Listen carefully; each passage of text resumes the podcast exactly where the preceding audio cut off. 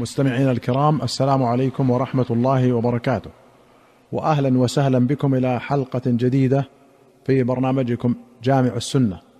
لم نزل في باب البيوع وما نهي عنه منها.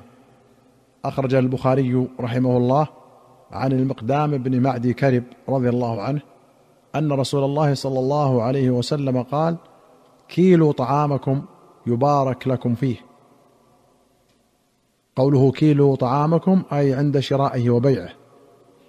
وجاء الندب إلى الكيل، ورتبت البركة عليه عند البيع من أجل تعلق حق المتبايعين، ونهي عنه ورتبت البركة على تركه عند الإنفاق، لأنه يبعث على الشح وضعف التوكل، كما تقدم في حديث جابر: لو لم تكله لقام بكم، وحديث أسماء: أنفقي ولا تحصي فيحصي الله عليك، ولا توعي فيوعي الله عليك. وأخرج أحمد وابن ماجه وأبو داود والترمذي والنسائي وابن حبان والحاكم بسند الحسن عن سويد بن قيس قال: جلبت أنا ومخرفة العبدي بزا من هجر، فأتينا به مكة، فجاءنا رسول الله صلى الله عليه وسلم فساومنا سراويل فبعنا منه، فوزن ثمنه وقال للذي يزن: زن وأرجح. وفي رواية: وعندنا وزانون يزنون بالأجر، فقال للوزان: زن وأرجح. البز الثياب، وقيل ضرب من الثياب، وهجر بلد معروف من ناحية البحرين. قال الخطابي رحمه الله: فيه دليل على جواز هبة المشاع، وذلك أن مقدار الرجحان هبة منه للبائع، وهو غير متميز من جملة الثمن. وفيه دليل على جواز أخذ الأجرة على الوزن والكيل، وفي معناهما أجرة القسام والحاسب، وكان سعيد بن المسيب ينهى عن أجرة القسام، وكرهها أحمد بن حنبل. قال: وفي مخاطبة النبي صلى الله عليه وسلم وأمره إياه به كالدليل على أن وزن الثمن على المشتري، فإذا كان الوزن عليه لأن الإيفاء يلزمه فقد دل على أن أجرة الوزان عليه، فإذا كان ذلك على المشتري فقياسه في السلعة المبيعة أن يكون على البائع.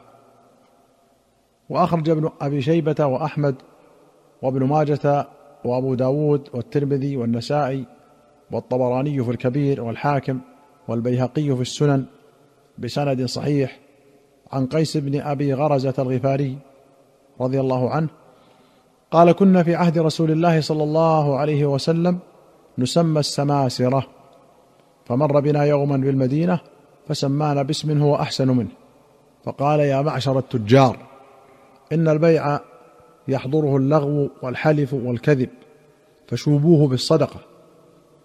قال الخطابي: أمرهم بشيء من الصدقة غير معلوم المقدار في تضاعف الأيام ومر الأوقات، ليكون كفارة عن اللغو والحلف، وذلك غير الزكاة الواجبة فيه، فالزكاة قد علم وجوبها ووقتها ومقاديرها من أدلة أخرى. وأخرج البخاري ومسلم رحمهما الله عن جابر بن عبد الله رضي الله عنهما قال: كنت مع رسول الله صلى الله عليه وسلم في سفر، وكنت على جمل ثفال، إنما هو في آخر القوم، فمر بي النبي صلى الله عليه وسلم فقال: من هذا؟ قلت: جابر بن عبد الله. قال: ما لك؟ قلت: إني على جمل ثفال. قال: أمعك قضيب؟ قلت: نعم. قال: أعطنيه. فأعطيته، فضربه وزجره، فكان من ذلك المكان في أول القوم. قال: بعنيه. فقلت: بل هو لك يا رسول الله. قال: بل بعنيه، قد أخذته بأربعة دنانير، ولك ظهره إلى المدينة، ولما دنونا من المدينة أخذت أرتحل. قال: أين تريد؟ قلت: تزوجت امرأة قد خلا منها. قال: فهلا جارية تلاعبها وتلاعبك؟ قلت: إن أبي توفي وترك بنات، فأردت أن أتزوج امرأة قد جربت وخلا منها. قال: فذلك. وفي رواية: هل تزوجت بكرا أم ثيبا؟ قلت: تزوجت ثيبا. فقال: هلا تزوجت بكرا تلاعبها وتلاعبك؟ قلت: يا رسول الله، توفي والدي أو استشهد، ولي أخوات صغار، فكرهت أن أتزوج مثلهن فلا تؤدبهن ولا تقوم عليهن، فتزوجت ثيبا لتقوم عليهن وتؤدبهن. قال فلما قدم المدينة قال يا بلال اقضه وزده، فأعطاه أربعة دنانير وزاده قراطا. قال جابر لا تفارقني زيادة رسول الله صلى الله عليه وسلم، فلم يكن القراط يفارق جراب جابر بن عبد الله.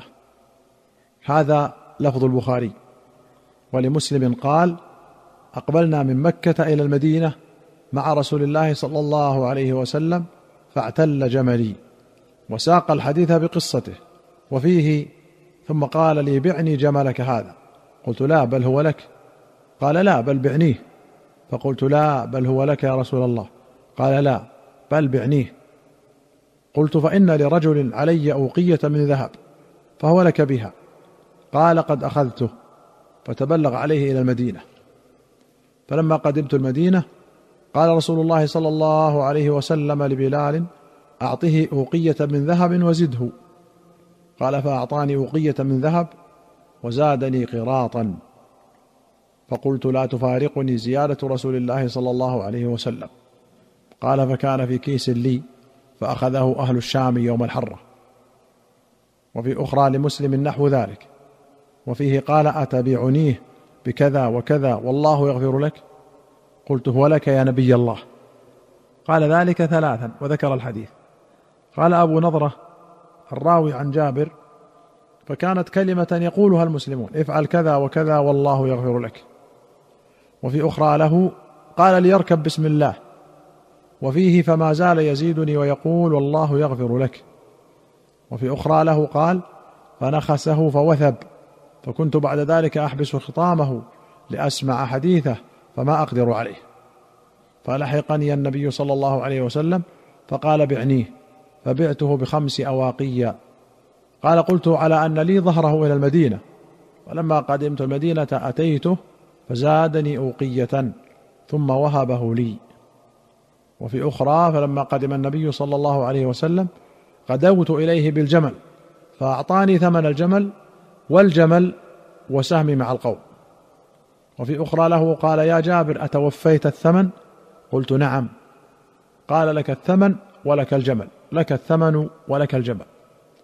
قد سبقت للحديث رواية أخرى في كتاب ذكر رسول الله صلى الله عليه وسلم، وقوله جمل ثفال أي بطيء السير، وقوله أتوفيت الثمن أي هل قبضته تاما وافيا، كما قال الله تعالى عن عيسى إني متوفيك، وقال فلما توفيتني. قال ابن قتيبة رحمه الله التوفي من استيفاء العدد، يقال توفيت واستوفيت، كما يقال تيقنت الخبر واستيقنته. ثم قيل للموت وفاة وتوف، فيكون معنى يا عيسى إني متوفيك أي قابضك من الأرض وافيا تاما من غير أن ينال منك اليهود شيئا. ووجه النووي وابن حجر وغيرهما اختلاف الروايات في مقدار الثمن. وقال النووي فيه جواز المماكسة في البيع، وهي طلب إنقاص الثمن، لأن في رواية أبي داود تراني إنما ماكستك لأذهب بجملك خذ جملك وثمنه فهما لك. وفيه استحباب سؤال الرجل الكبير أصحابه عن أحوالهم والإشارة عليهم بمصالحهم، وأن أجرة وزن الثمن على البائع، وجواز الوكالة في قضاء الديون وأداء الحقوق، واستحباب الزيادة في أداء الدين وإرجاح الوزن. وفيه جواز الاشتراط في البيع، لأن جابرا اشترط ظهر جمله إلى المدينة. وفيه معجزة ظاهرة للنبي صلى الله عليه وسلم. أيها المستمعون الكرام، إلى هنا نأتي إلى نهاية هذه الحلقة، حتى نلقاكم في حلقة قادمة إن شاء الله، نستودعكم الله، والسلام عليكم ورحمة الله وبركاته.